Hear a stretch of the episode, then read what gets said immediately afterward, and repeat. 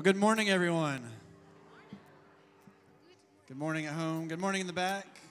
it's good to see everybody this morning. Good to see your face, or at least your eyes. And it's good to have you here this morning. If you'll please stand and sing with us. Thanks, Matt. I appreciate that. Worthy of every song we could ever sing.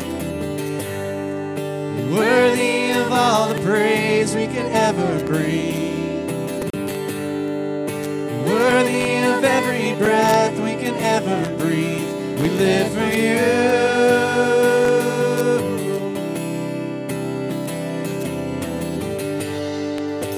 Jesus, the name above every other name. Jesus, the only one who could ever save. Worthy of every breath we could ever breathe. We live for you.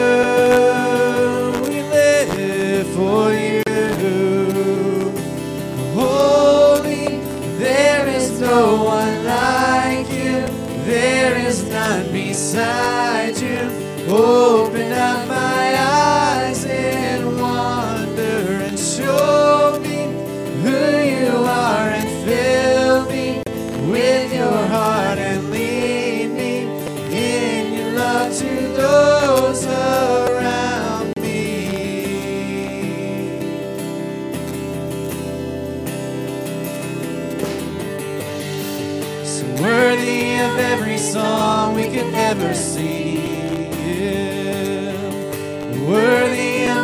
praise we could ever bring.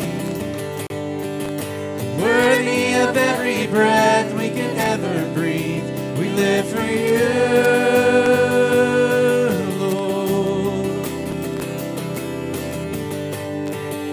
Jesus, the name above every other name. Jesus, the only one who could ever save.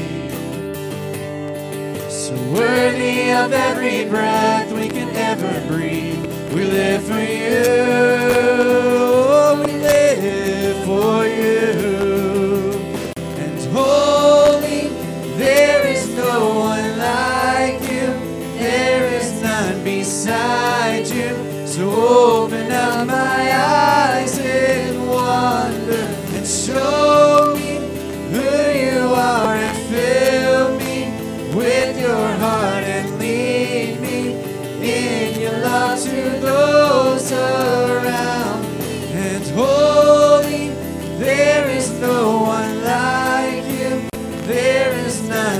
none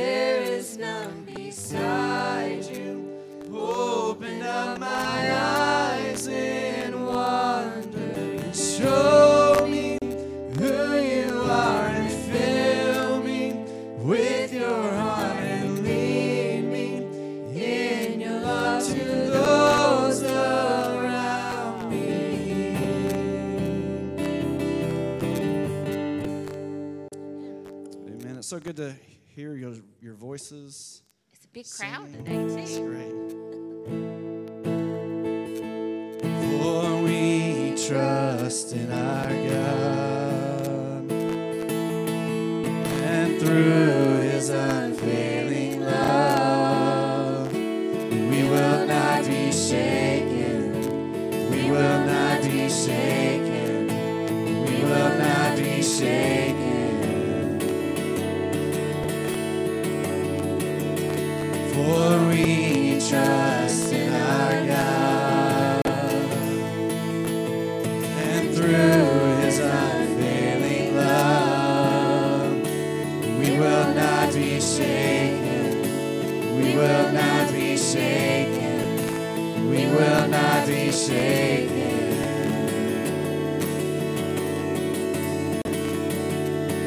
battle rages, we will stand in the fight.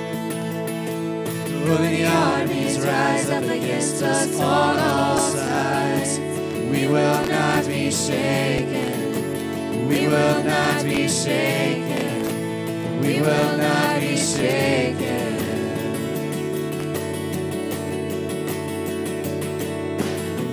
For in the hour our darkest day, we will not tremble, we won't be afraid.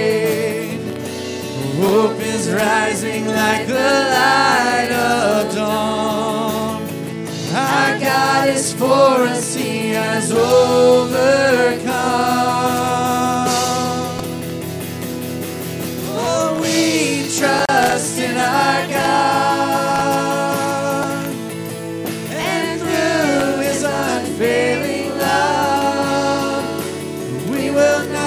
Shaken. We will not be shaken. We will not be shaken.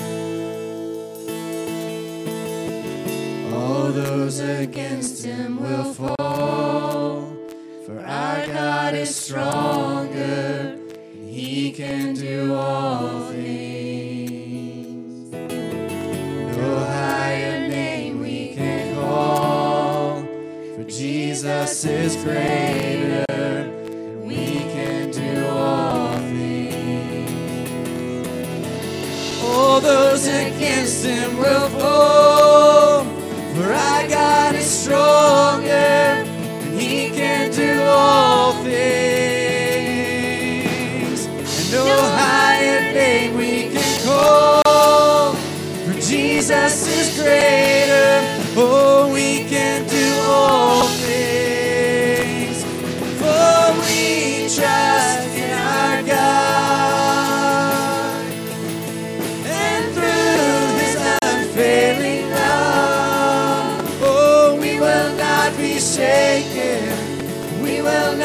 shaken. No, we will not be shaken.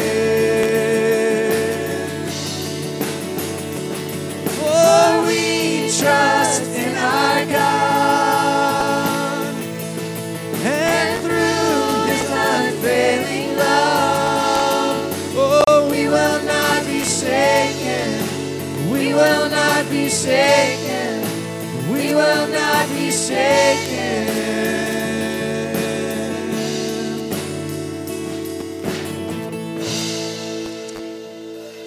Amen. Give God the praise. Amen. Psalm 13, verse 5 says, But I have trusted in your steadfast love. My heart shall rejoice in your salvation. I will sing to the Lord. Y'all are singing to the Lord this morning. So, amen to that. You may be seated. Amen. Amen. I want to welcome you to Northside Baptist Church. We are so thankful that you uh, are here. I see some new faces. Not like new as in you've never been here before, but new as in I haven't seen you in a while. So, Uh, it is so good to see you. Uh, those are still watching online. We want to welcome you as well. Thank you for tuning in. Um, it's been an interesting six months. I just served six months as of the first of this month, and it has been an interesting six months, but it has been an amazing six months. Uh, you guys have been awesome throughout the entire process, and it is a blessing, and honor, and a privilege to serve as your pastor. So I'm thankful uh, for you.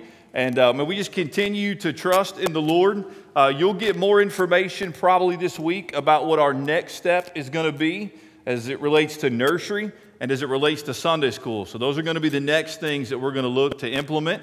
And so, hopefully, you get an email from Realm or MailChimp or you're on our Facebook page. If you don't have either of those three things, then you're in trouble and you need to talk to me so we can make sure we get you our information. So, um, so thankful that you are here.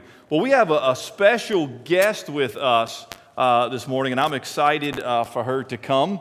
Uh, this is Rebecca Haddon. She's if you want to come on up while I'm introducing you. Uh, this is Donna Black's sister. How many siblings do you have? Many. 12 of them total. So this is one of, of her many siblings. And so God has called Rebecca to go uh, into the mission field. And so she's going to share more about that. She's going through the Southern Baptist Convention through the International Mission Board. So her purpose here this morning is just to tell you what she's doing and for you to commit to pray for her. That's the most powerful thing is for you to just not get lip service, but to say, hey, I'm actually going to pray for you as you spend these next several years on the mission field. So Rebecca is going to share about that. So will you welcome Rebecca this morning?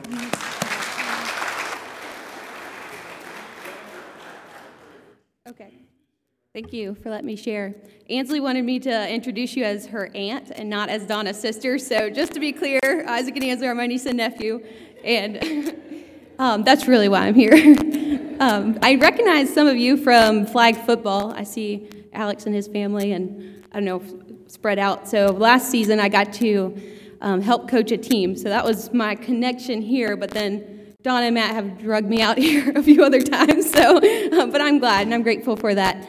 Um, I grew up in Georgia, like my whole life. I've been here, and one of 12 kids. My parents have taken us to church our whole life. So I've never remember a time where I did not know about God. I didn't believe that He existed or loved me. And so it was easy for me to, when I saw my sin, to follow him, to choose to follow him.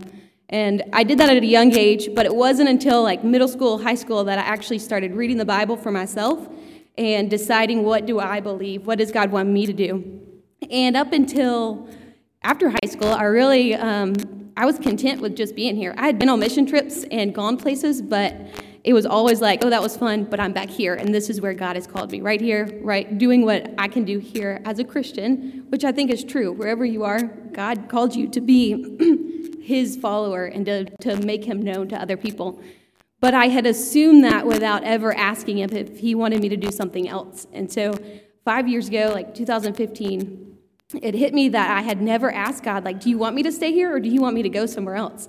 And so I started, uh, instead of praying that he would send me somewhere else, I said, please, like, help me want to go if you want me to go, um, to give me that desire, because I think he does, he gives us the desires of our heart when we seek him. And so he has given me the desire over the past five years, even more so. Every year it gets, um, grows bigger and bigger. But at the time, um, he told me to wait and just to be preparing, because I didn't have the, what I needed. I wasn't, I didn't, um, I was working a job. I hadn't like gone to college or anything. I was trying to figure out everything that I needed to do, and um, so I just took that time to just wait on Him and be prepared. And looking back, how I thought God was preparing me would have been through my professional like career working and, and what I was learning, but really it was through my church. And they they challenged me to to really learn how to do ministry and to do it well. And so I can look back and say that um, I have great mentors through my. I go to Woolsey Baptist Church, so another partnering church really with you guys who, um, and they have done well at training me to to be able to learn something new. They haven't taught me everything, but um, there's still so much more that I can learn. But I think like they've really like invested in me in learning new things and being willing to trust God in them. So last year, up until that point, just preparing and waiting for God to direct me. Um, I was sitting in a meeting with with some, some other members of our church, and we were planning our World Focus Week, which is a missions conference.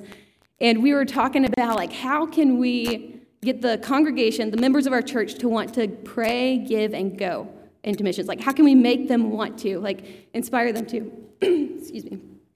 And it hit me right then, like, the Lord spoke to me and told me, like, how can you expect these people to obey God's call if you're not even willing to obey it right now? If you're not, if you're not pursuing that? And so I took that as a go ahead from the Lord. Like, I've been, I have this desire, but I haven't been pursuing it like I should. And so at that time, like last year, I really felt like the Lord wanted me to pursue and start praying for opportunity um, to show me where and when and how and all the questions, like answers to those. And He led me through um, friendship and through reading lots of books just to, to guide me to pray for what He wanted me to pray for.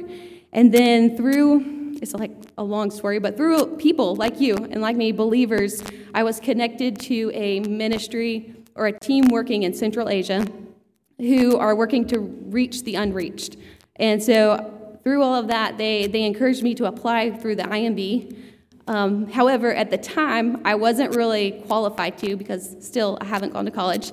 And at the time, on their website, they would, it said, you have to, a degree was required to do the program that I wanted to do. And I was like, well, that's not going to work. So I looked into other ways, but um, someone told me, like, you know what, on paper, this is probably what it is, but you can just ask. It won't hurt to, like, look into it more. And so I was like, okay. So I, I went back and I looked on the website, and in a matter of days, it had changed to degree required to degree preferred. And I was like, oh, this is it. I'm going to apply right now before they, they fix it. um, so I did. And it's been a long process, but um, since October last year, I went through the application, was accepted, and went to a um, to apply for the job that I wanted to do.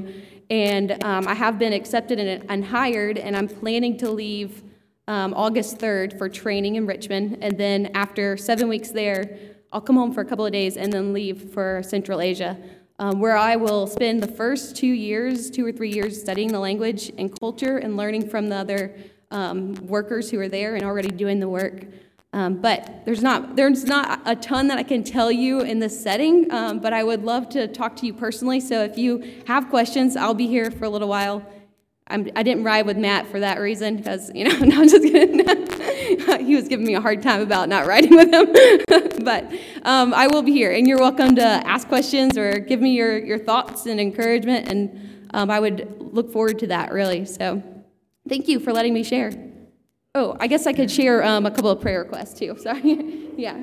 Um, could you pray for my team? There's about five families who are already there, or three families and two who are going. Um, pray for our unity, um, that we would work well together and seek um, the, all the one another verses, really to love one another and care for one another. And then pray for um, a love for me to love these people in Central Asia. Like, to, to love them in a supernatural way that only God can give. Because um, I, don't, I don't know them now, so it's hard to love someone that you don't know, but um, I want to, and I want to be used by God. So pray for that and for my heart to be prepared to go. So those are my three requests. But thank you. Awesome, awesome.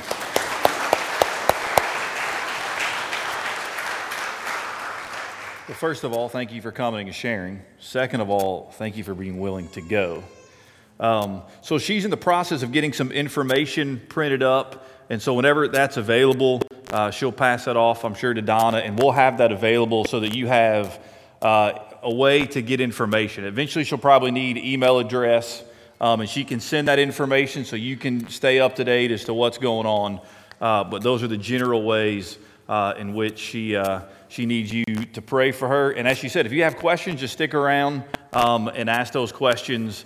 Uh, but be faithful uh, to pray for her and the work that God is going to do through her. So, what I would normally do under normal circumstances is I would have those of you who feel comfortable come and gather around her and lay hands on her and just pray for her. We're not going to do that, but instead, what I'm going to ask you to do is symbolically, if you'll just put your hand out just like this, as if you were reaching out and touching her, and we're just going to pray over her. So, if you'll do that, let's just pray over Rebecca. Father God, we come to you in the name of Jesus Christ, who told us to go.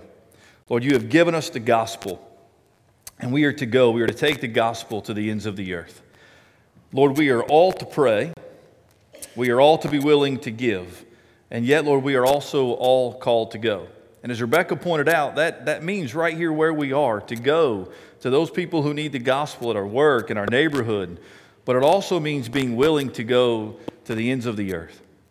And Lord, through years of your providence and your sovereignty working in her heart and her life, you've led her to this moment. So, Lord, we pray that, uh, Lord, she'll be able to travel, that this virus will not keep, God, those who you called to be missionaries, who are willing and ready to go, who want to go. Lord, that you'll open borders, you'll enable her to get to that destination. Lord, there's a lot of training, a lot that she has to learn, including a language. Lord, give her that supernatural ability Lord, to learn that.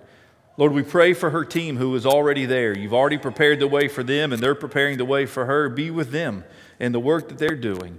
And then, Lord, be with Rebecca as she travels, as she begins to love on a people she does not know. Lord, continue just to open her heart to them. Lord, may her ministry there be fruitful and effective. But Lord, I also pray that she will not get discouraged. Lord, sometimes it takes time. It's going to take a while to learn a language. It may take a while to build those relationships. And Satan may come at her and attack her and, and want her to give up. But Lord, may she remain steadfast in knowing, God, you have called her to this. And as you have called her, you will equip her, you will make the way. And so may she just walk in that freedom. And Lord, may you bless her with the opportunity, Lord, to see the work of your hands. And Lord, we ask all of this in Jesus' name. Amen. Amen. Thank you, Rebecca. If you will stand, we're going to continue to worship together. Thank you, Mr. Curtis.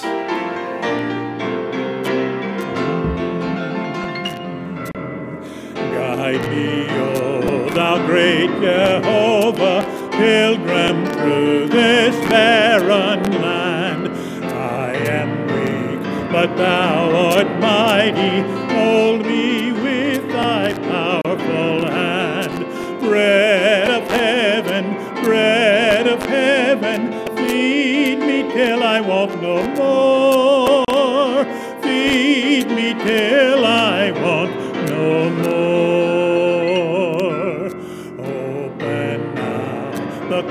crystal fountain whence the healing stream doth flow. Let the fire and cloudy pillar lead me all my journey through. Strong deliverer, strong deliverer, be thou still my strength and shield. Be thou still my strength and shield. The verge of Jordan, bid my anxious fears subside. Bear me through the swelling current, land me safe on Canaan's side. Songs of praises, songs of praises,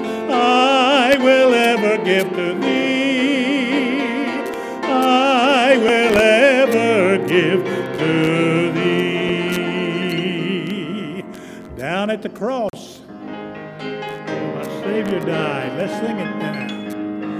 Down at the cross where my Savior died. Down where for cleansing from sin I cried. There to my heart was the blood applied. Glory to his name. Glory to his name. Glory to his name. There my heart was the blood applied. Glory to his name. I am so wondrously saved from sin. Jesus so sweetly abides within. There at the cross where he took me in. Glory to his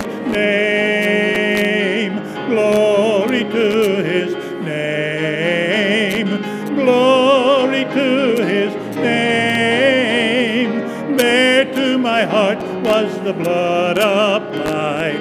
Glory to his name. Oh, precious fountain that saves from sin. I am so glad I have entered in. There Jesus saves me and keeps me clean. Glory to his name.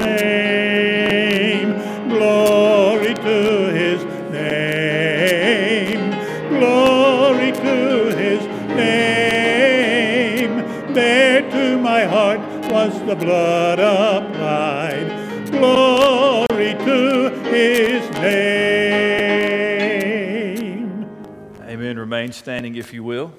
Take your Bibles and turn to Psalm 13. Psalm 13. As we begin to read these verses this morning, you will immediately notice a different tone than from Psalm chapter 8, which we studied last week. Psalm chapter 8 begins, O Lord, our Lord, how majestic is your name in all the earth.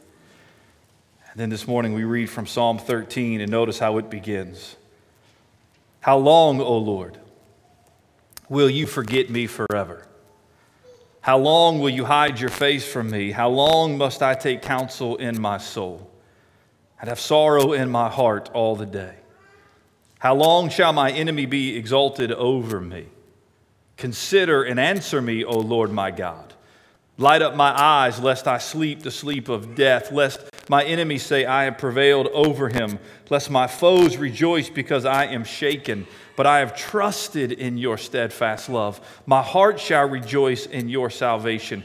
I will sing to the Lord because he has dealt bountifully with me. Let's pray. Father God, I am thankful that as we study your Psalms, we see wisdom psalms such as Psalm 1. We see psalms of praise such as Psalm chapter 8. But I am so thankful, Father, for the psalms like Psalm 13, these psalms of lament. Lord, it gives us a means by which we can express, Father, sometimes the sorrows and the pains of our hearts as we see David do here.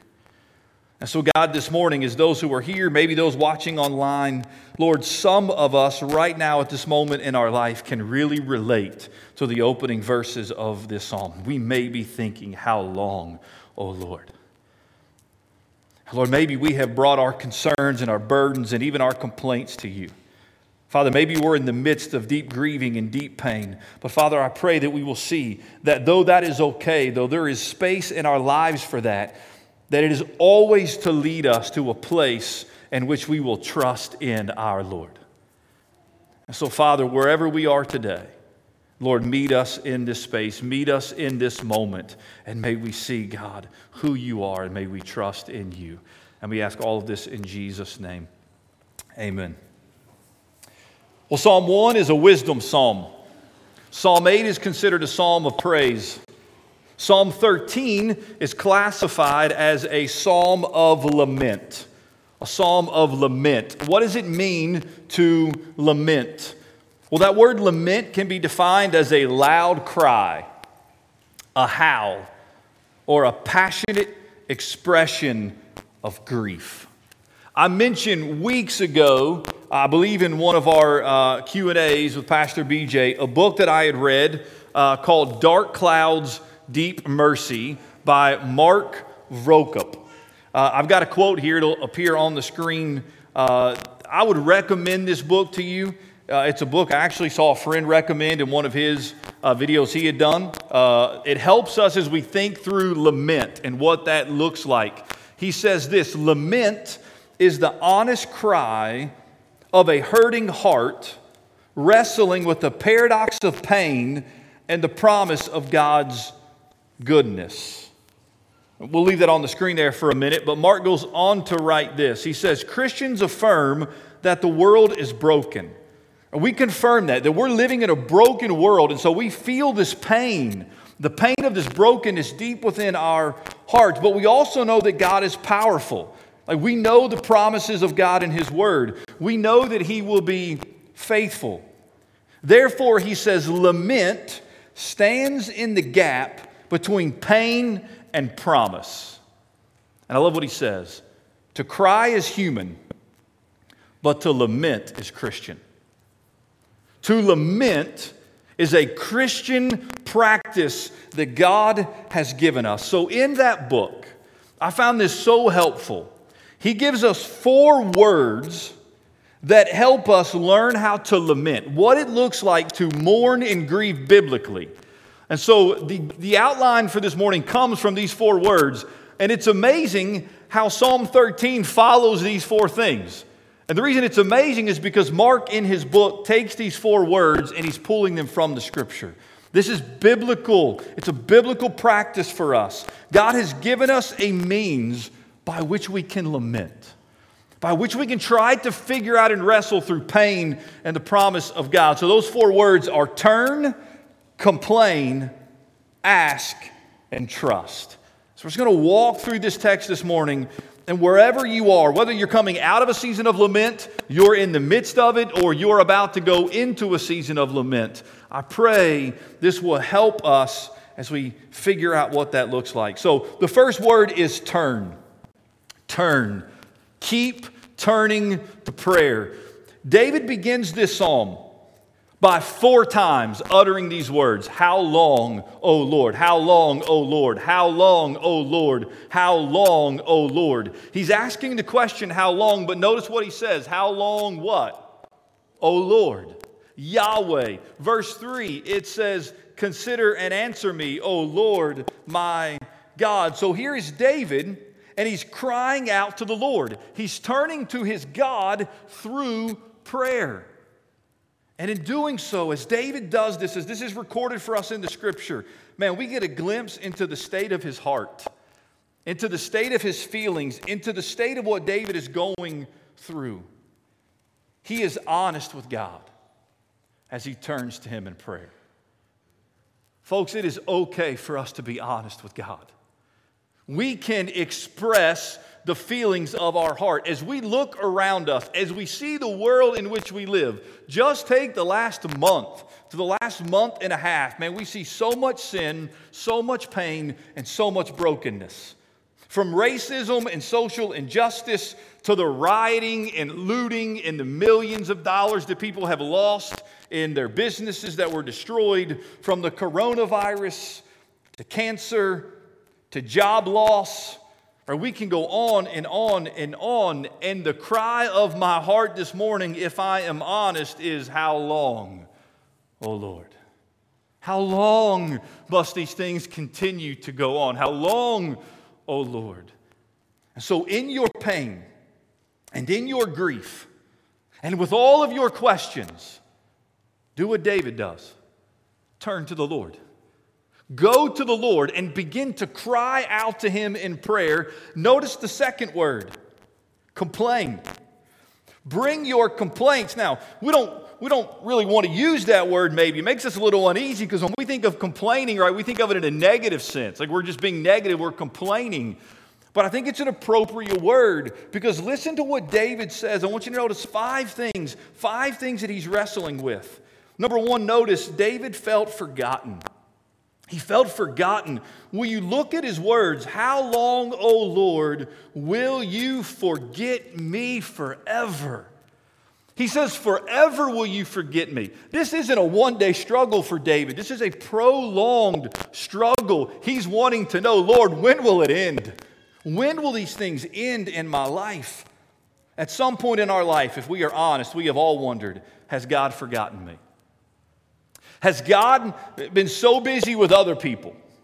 Has God been so busy with his creation that he has forgot about me? Right? You look around and you see other people and you think, man, God's blessing them.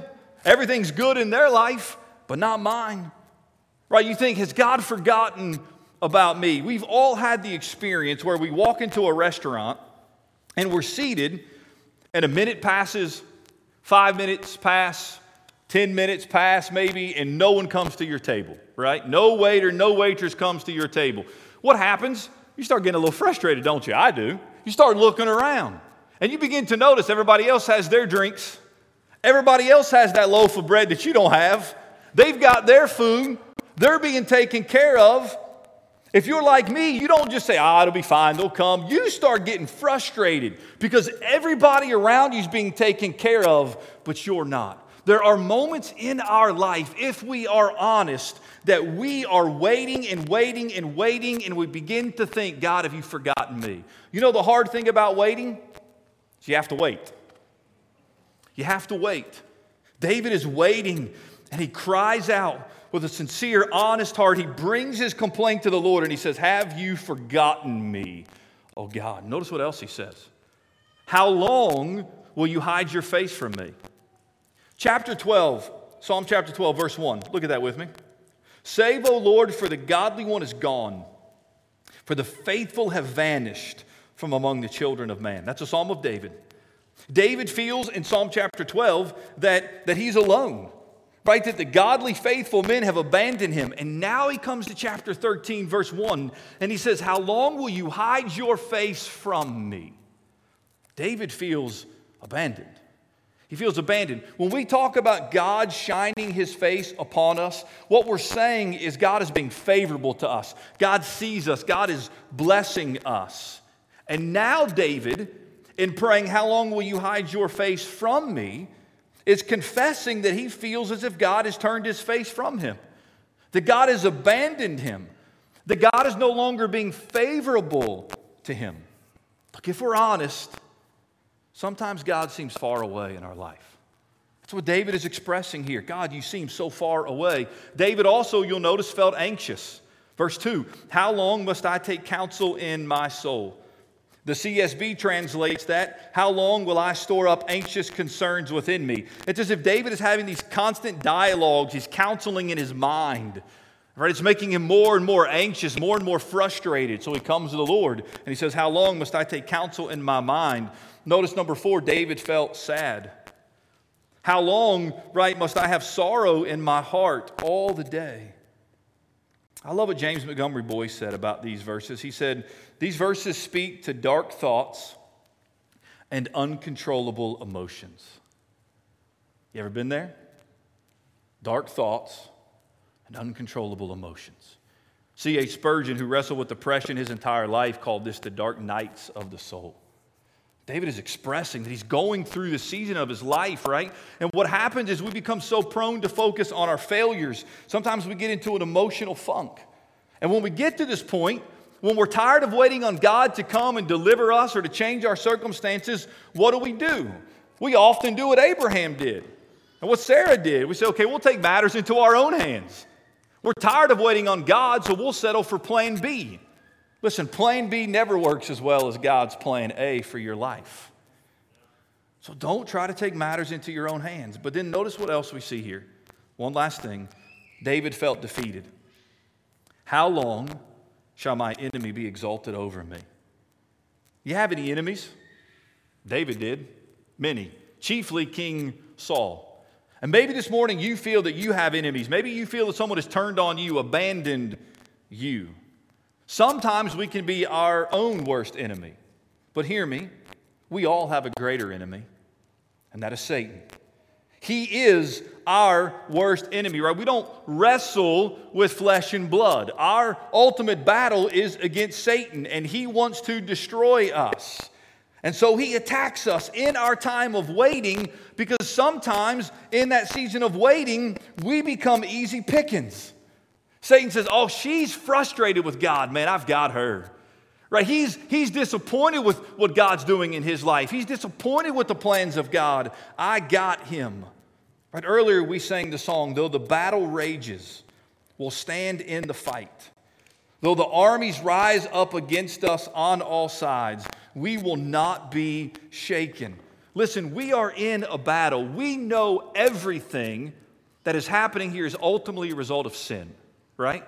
Everything is a sin problem that has been manifested in many different ways. And ultimately, our enemy is Satan. And so we are going to constantly feel like we are in a battle. But our battle isn't against one another, it is against Satan. Now, hear me. David has just honestly expressed his concerns.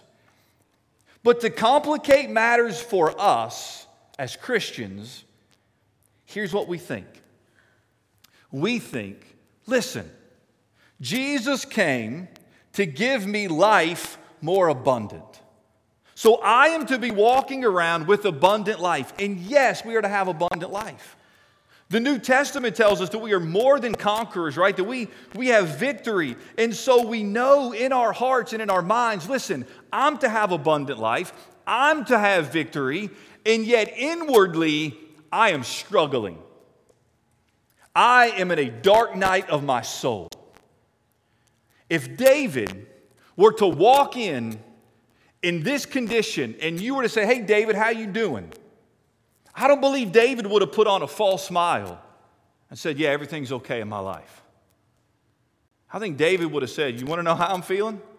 I feel abandoned, forsaken, I'm sad, I'm filled with sorrow, and I feel defeated."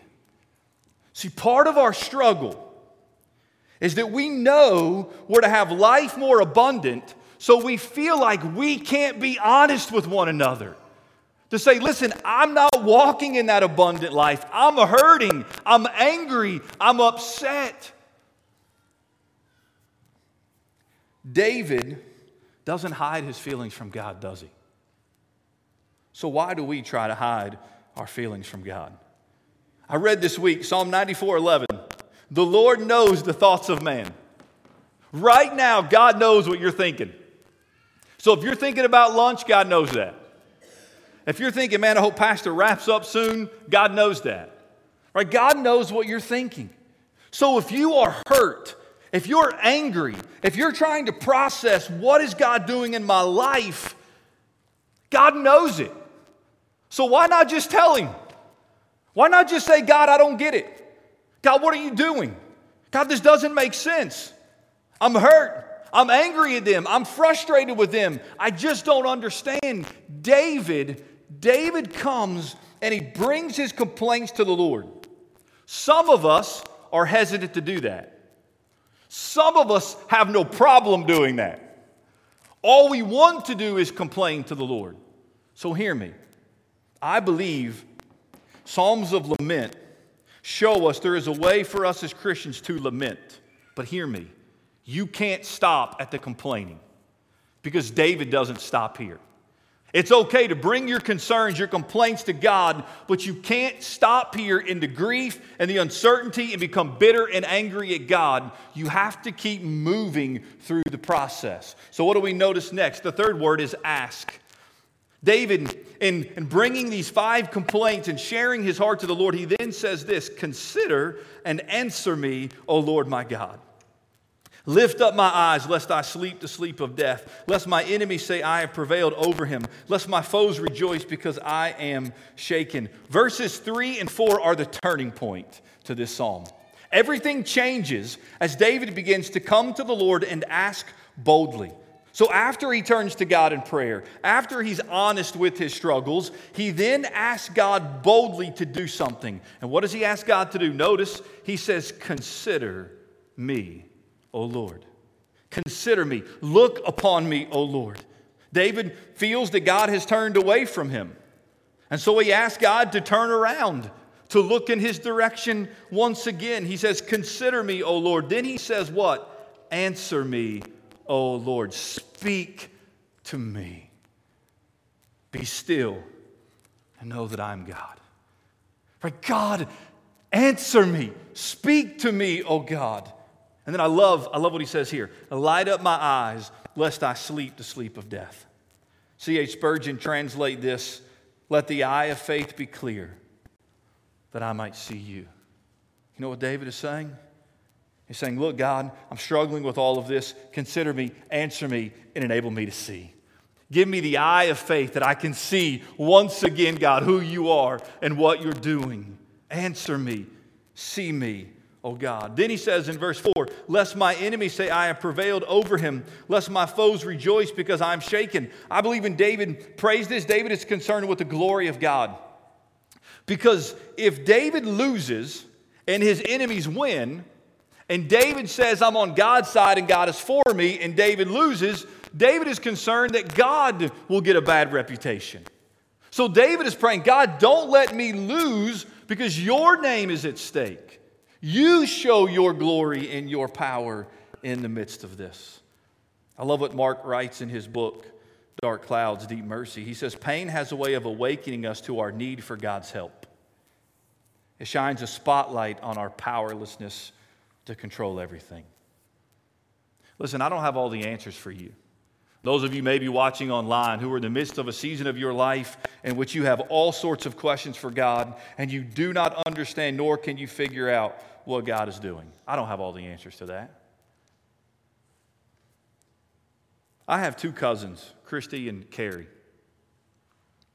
They have both, in the last five to seven years, had to bury their mom and their dad.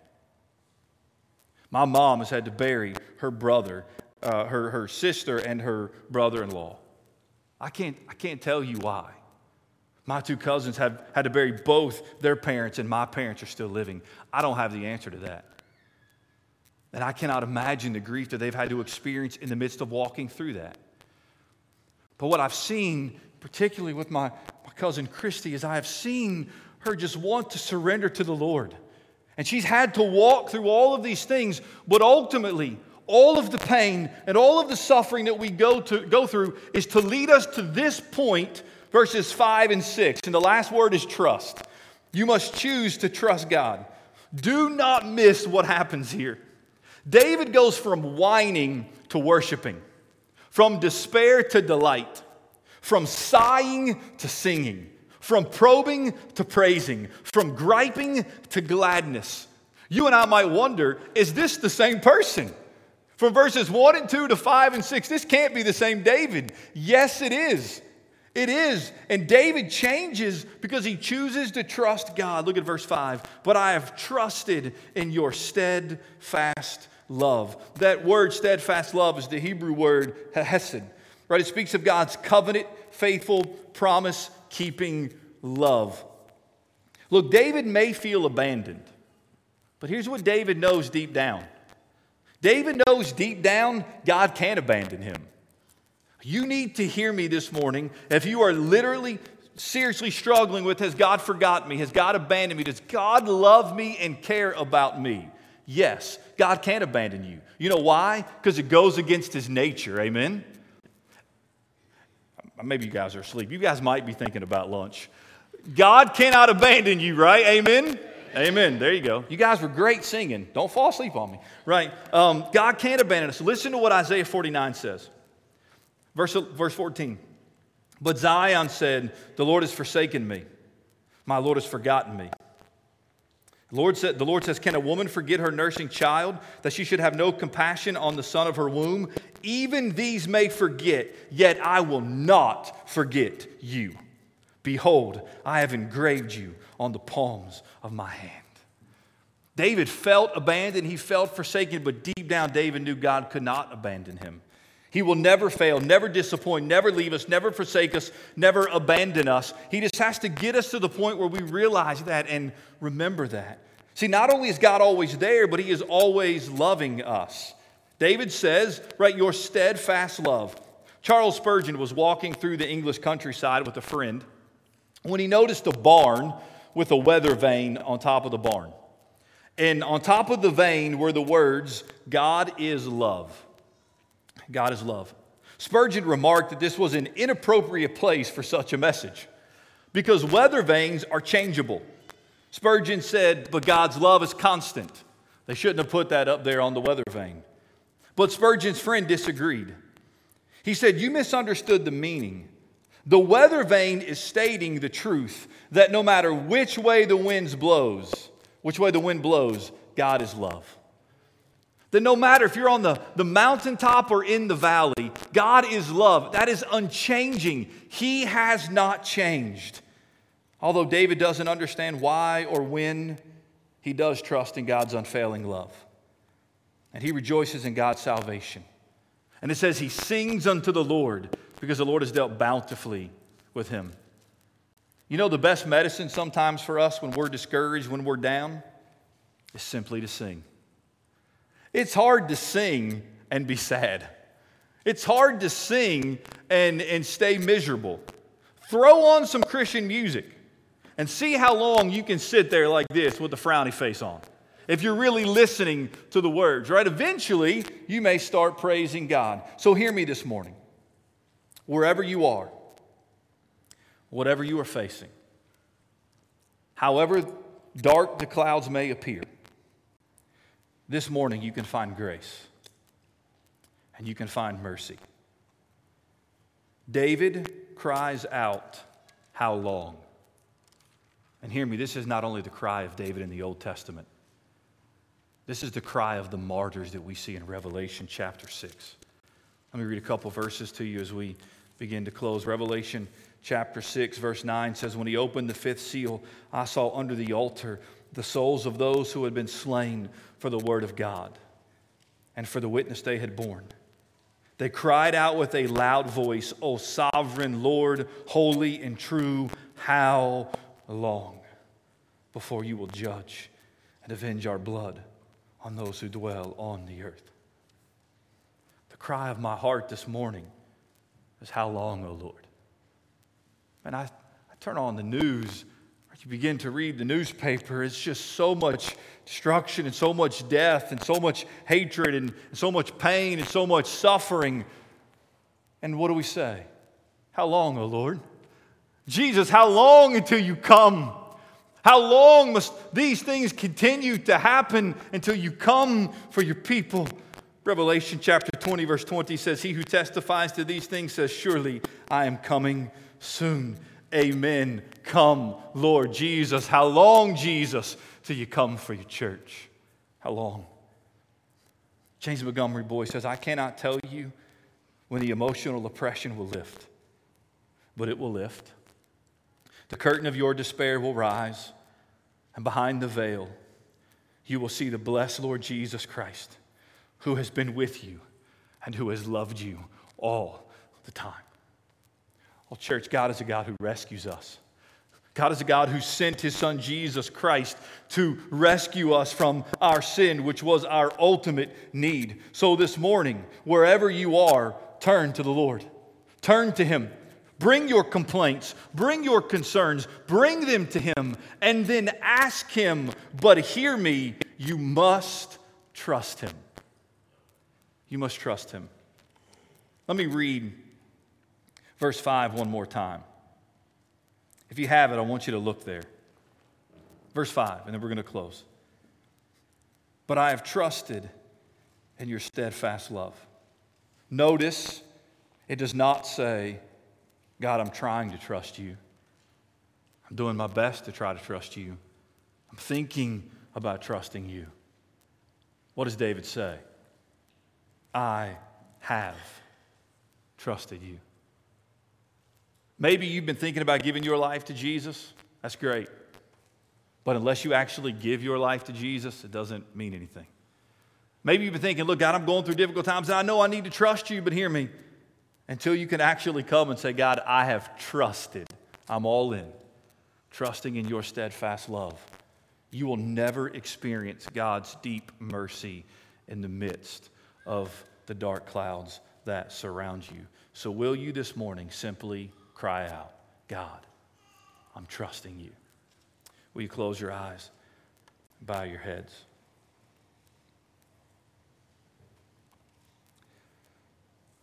The reality is, every single one of us in this room has been through a how long, oh Lord moment. Some of you are there right now. Some of you have a friend, a family member that you know is walking through those moments right now. Would you just pray for them right now? Would you just use this moment to say, God, they're in the midst of some dark clouds. So, God, would you just show them your deep mercy? If that's you, man, I just want to encourage you to, to reach out to somebody this week. Look, if you're struggling with depression, anxiety, if in the midst of this coronavirus, man, it's just taking a toll on you, and you think, look, I can't be honest, I can't share these things, I'm supposed to, to, to, to seem happy all the time, would you just reach out to somebody? Look, the worst thing you can possibly do is try to internalize those things and keep silent. And we're here to help you, to walk with you. Will you just reach out to somebody? Maybe you're, you're watching online. But man, would you just would you just Google our church website, call the office, shoot an email this week, and just say, hey, will you pray for me? Will you help me? Will you encourage me? Maybe you're watching and you've never given your life to Jesus Christ. Therefore, you have never experienced the mercy and the grace of God. Right now, will you do that? Will you just cry out, Lord Jesus, forgive me, a sinner? God, have mercy on me as I have walked away from you, as I've lived in rebellion of you, but I'm turning. I'm turning away from my sin and I'm turning to you, oh God. And I'm crying out, Lord, save a wretch like me. Listen, it's okay. It's okay to complain. It's okay to be honest with God. But if you stay there, you will become bitter and you will become angry. And you will become like many who now hate God because they never moved beyond the complaining to the asking and the trusting. We must get to that point where we say, God, you are in control and I trust you. Father God, would you just speak? Would you speak to your people now? Spirit of God, move in this place, move in the living rooms, move in the dining rooms, move in the hearts of those who will watch this later. Oh God, may we say, I have trusted in the steadfast love of the Lord. You are good. You are good. And you have transformed your people. We have joy. We have been saved through Jesus Christ. May we walk in that abundant life. But when we are struggling to walk in that life, may we turn to you and turn to the help of others. Oh God, we trust you. We ask all this in Jesus' name. Amen. Amen. Let me make some announcements uh, before we uh, end our service. Uh, so uh, we begin to kind of go through some phases. Um, as I mentioned earlier, uh, the next thing we're going to look at is the nursery and then Sunday school. So I will send out an update, a message uh, on that this, this week, giving you more details. We will have nursery starting next week. Uh, somebody want to say amen to that? Any, any parents want to say amen to nursery? Um, so we will start having that during the worship service. And so uh, there's going to be some uh, guidelines in place and, and just work with us. We're just trying to be as safe and cautious as we possibly can. Uh, we have a deacons meeting today at 3.30. So if you are a deacon, make note of that. Don't forget, uh, you can talk to Rebecca. She's making herself available if you have some questions. Um, and then just be on the lookout going forward, some more information as to how you can uh, pray for her and how she can reach out to you. One more thing uh, Vacation Bible School. Uh, man, this, this, these first six months, there's been a lot of firsts that I would have had the opportunity to experience that unfortunately I didn't get to experience because of the virus. So uh, I'm looking forward to Vacation Bible School. And at this plan, at this point, our plan is to go forward with it. Um, and so you can register for Vacation Bible School. You can either go to our Facebook page you can go to our church website. There's links from those two places. You can register uh, your kids. You can register to serve. Just again, it's going to look a little bit different. There are going to be some things that we put in place. Um, and so just, just work with us, be flexible. Uh, but we do plan on doing that and just trying to love on our kids, love on those who will who will come. And so share that news and make sure you register for that. That is July 6th through 10th. So put that on um, your calendars. All right, if you'll, if you'll stand, let me close with the word of prayer, and then um, we will conclude our services.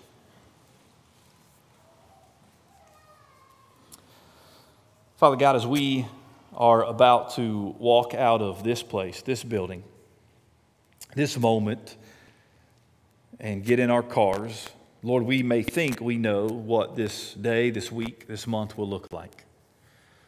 But God, the reality is we don't have a clue. Therefore, every step of our life, Lord, we need to take a step of faith, trusting in you. And oh God, there will be the mountaintops. And Lord, we thank you for those. We praise you for those. But Lord, we also know there will be the valleys. And God, as painful as those are, we thank you for those as well. Because, Lord, it is sometimes in our darkest moments, in our hardest moments, that God, we experience and feel your presence in a more real way than we ever have before. And Lord, we know that you will meet us.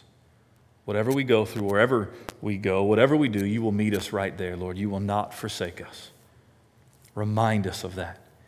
And may we, as we live out this week, choose, oh God, to trust in your steadfast love. And we will give you all the praise and the glory for that. And it is in Jesus' name we pray. Amen.